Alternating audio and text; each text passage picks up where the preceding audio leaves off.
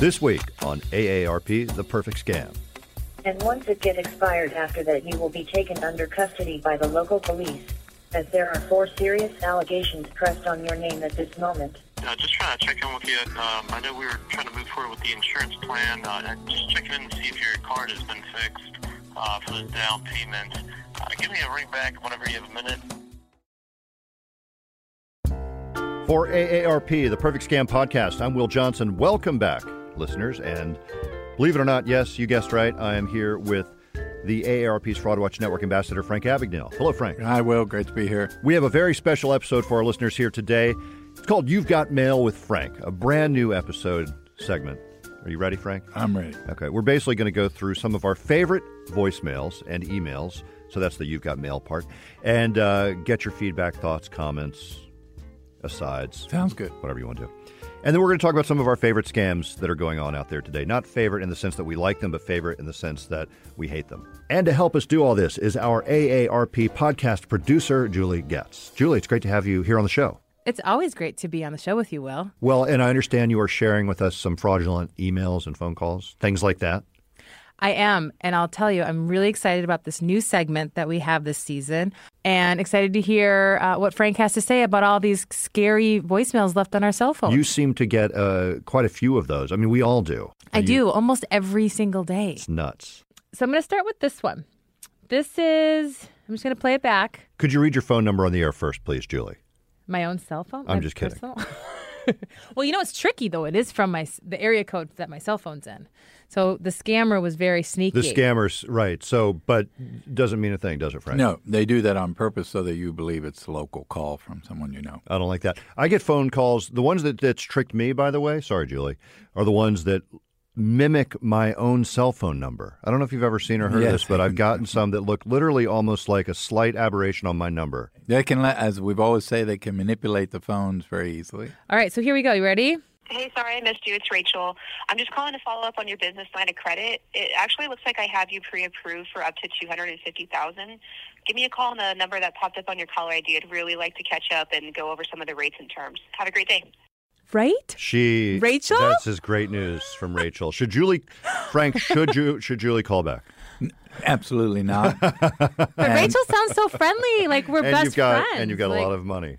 And Rachel uses your name for familiarity, and then she basically gives you the big pitch line, I'm going to give you $250,000. And you can understand that some people may even say, well, this might be a scam, but I want to listen because I might be able to get $250,000 on a loan from these people. But obviously, those are just pitches that people make. Once they get you on the phone, they're really looking for information. So obviously, if you were someone who did call back and say, yes, I'm absolutely interested in this, even if it was a smaller loan, $40,000, $20,000, then the next question, of course, well, let me take your application over the phone, name, address, social security number, date of birth, credit card numbers, who do you bank with, what's your bank account number, as you would in any credit application. And Julie will be living on the dark web after that. That's right. Oof, scary. But, you know, I mean, what's really interesting about hearing that, I think, is she sounds quite personable, friendly, good, charming, whatever you want to say. I mean, it just underscores how good they are. Yeah, and sometimes people are just hired to make these pitches. They don't even know what they're doing. They're just hired and said because they have a great voice and they sound very enthusiastic, and they just tell them we're a company and we sell these loans. When we call, we want just to have your voice on there that adds a pitch, and then one of our people will come on and actually talk to them. I wonder if they could actually like insert a name within high blank. I mean, there must be technology. Yeah, absolutely. Wow. So you didn't call back. I didn't. We should call them right now. No, I'm kidding. I know. But she did just sound so friendly, right? Yeah. Like, okay. It's all part of it. It's all part of it. They're tricky. She says, call me at the number on your caller ID. Clearly that's so, because the number is probably different for every single call that goes out there. Like she doesn't say, call me back at this number. No, the number keeps changing with each call. All right, Julie, we have another phone call, another voicemail, right? Yes, I do. And this one is from one of our colleagues here at AARP Studios. And once it gets expired after that, you will be taken under custody by the local police, as there are 4 serious allegations pressed on your name at this moment. We would request you to get back to us so that we can discuss about this case before taking any legal action against you. The number to reach us is 423. Do you work closely with this person? Yes. She's in big trouble. She's in big trouble, right? Well, the first... Frank's got mail. Should he... The first thing would put me off is that it's a computer-generated voice. It's not a human being that's actually making that pitch. And obviously, anytime you get the, you have to call immediately, you have to pay immediately, you have to act immediately, that's the red flag that it is probably a scam. Although the fear factor there is what would get to people. I mean, well, yeah, you get a little bit apprehensive, and you might call back just out of curiosity to see what their pitch is. But again, you don't want to be giving them any information. Oh, man. You got another one?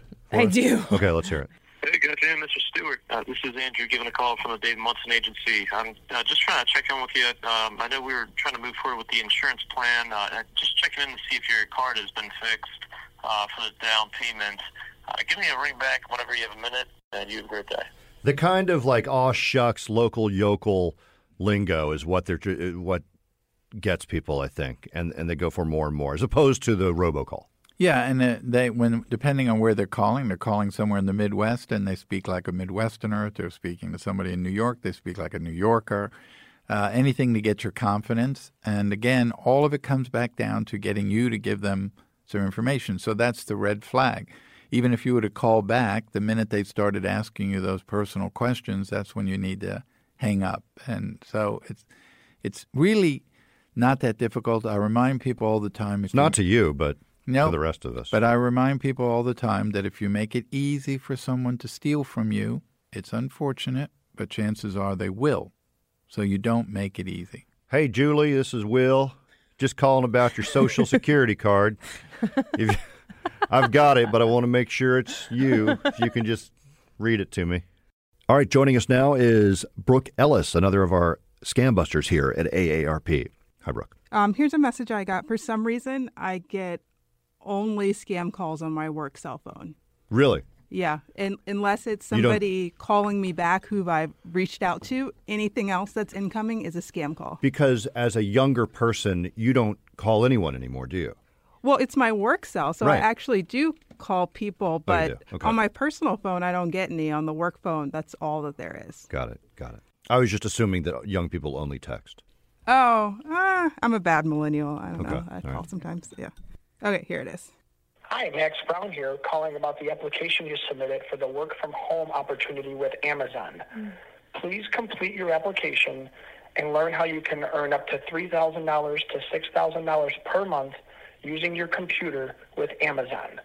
The website to finish your application is AmazonDataJobs.org.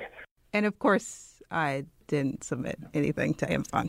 This is exciting news, Brooke. You've got a job with Amazon, so you could it can be your side hustle, I believe, is what they call it these days. Yeah, my work from home job with Amazon, according to Max. Great, yeah. Frank. So again, a phishing call, and even if you didn't, and you realize you didn't apply to Amazon, it had nothing to do with it, you started to say, "Whoa, I could make that much money from home. I need to look into this." Obviously, the site they're sending you to is fictitious.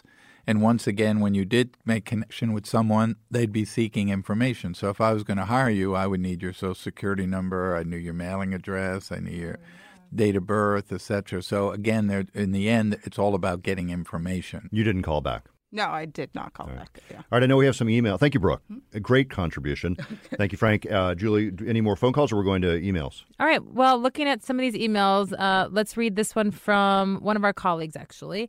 She and her husband recently purchased a home maybe about a year ago now. So they're getting calls for refinancing.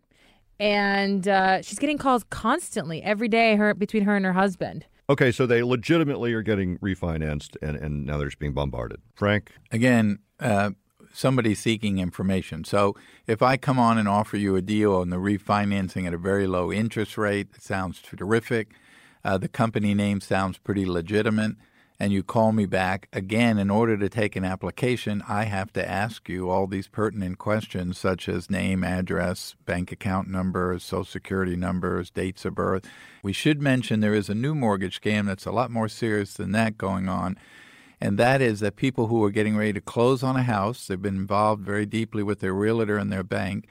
They've saved up $40,000, $50,000 for their down payment. They get an email from their realtor that says the bank is ready for you to make the down payment. You need to wire your funds to this account. And that turns out to be a fictitious account, and the money ends up going overseas. You're out your down payment of your home. This happens a lot because the realtor is actually using their Yahoo account instead of using the company's business account, and it doesn't have the security that the business account has. And so people get that email and they think, wow, I've been waiting for them to tell me where to wire my down payment. This is where I wired it. And, of course, the bank has no legal liability. You're just out your down payment on your home. So I'd always make sure you verify when you get an email telling you where to wire the money that you call the bank and say, is this where I'm supposed to actually wire the funds? Scammers leave no stone untouched when they unturned. No. As far as all the different areas they can. Absolutely. Yeah. All right, Julie, and we have an email also we want to share with our listeners, right? And Frank. Yes, we do. So this email is from a listener, and he has a few questions for Frank about cryptocurrencies and their legitimacy. EJ writes, with new initial coin offerings sprouting up seemingly every day, how can we trust or even speculate on their potential value? Right now, it takes navigating 2 to 3 separate websites and browser plugins to even access some cryptocurrencies. It's like the wild, wild west. Will Bitcoin and others become more regulated with insured exchanges? I've heard rumors that banks in their traditional sense will soon be a thing of the past. With Amazon and other companies looking into banking, what's the future look like? All right, Frank, what do you think? Yeah, you know, I've been asked about that a lot. Actually, a couple years ago, Atlantic Magazine, they always on their last page of their monthly magazine ask a famous person a question, and their question to me is, how do I feel about Bitcoin? And I said I thought it was probably an actually huge scam that a lot of people are going to lose a lot of money on. I still believe that. You have to understand there are hundreds of exchanges out there. Many of them are phony, fictitious exchanges that people are working off of.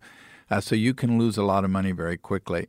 I can see why people jump on it because of the high rate of return, and they think, wow, this is a quick way to make money. But you have to be very careful that you're dealing with a legitimate company if you're using and dealing in Bitcoin. I think the people that are in the Bitcoin business don't want it regulated because it's a great way to move money around, especially money that's used on the dark web.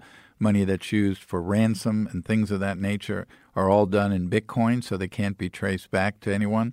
I think eventually it's going to have to be regulated, or it will be something that would be hinder a great deal of our financial system. All right, Frank, and I see Brooke needs to run. All right, so thanks for coming by, Brooke, with your questions. Julie, we're now going to shift gears just a little bit for Frank, if that's all right, and bring up two other scams that are going on that we want to share with our listeners and get Frank's thoughts on. One being the targeting of Chinese Americans by scammers. Yeah, this is a scam that's going around where they're calling people with Chinese last names.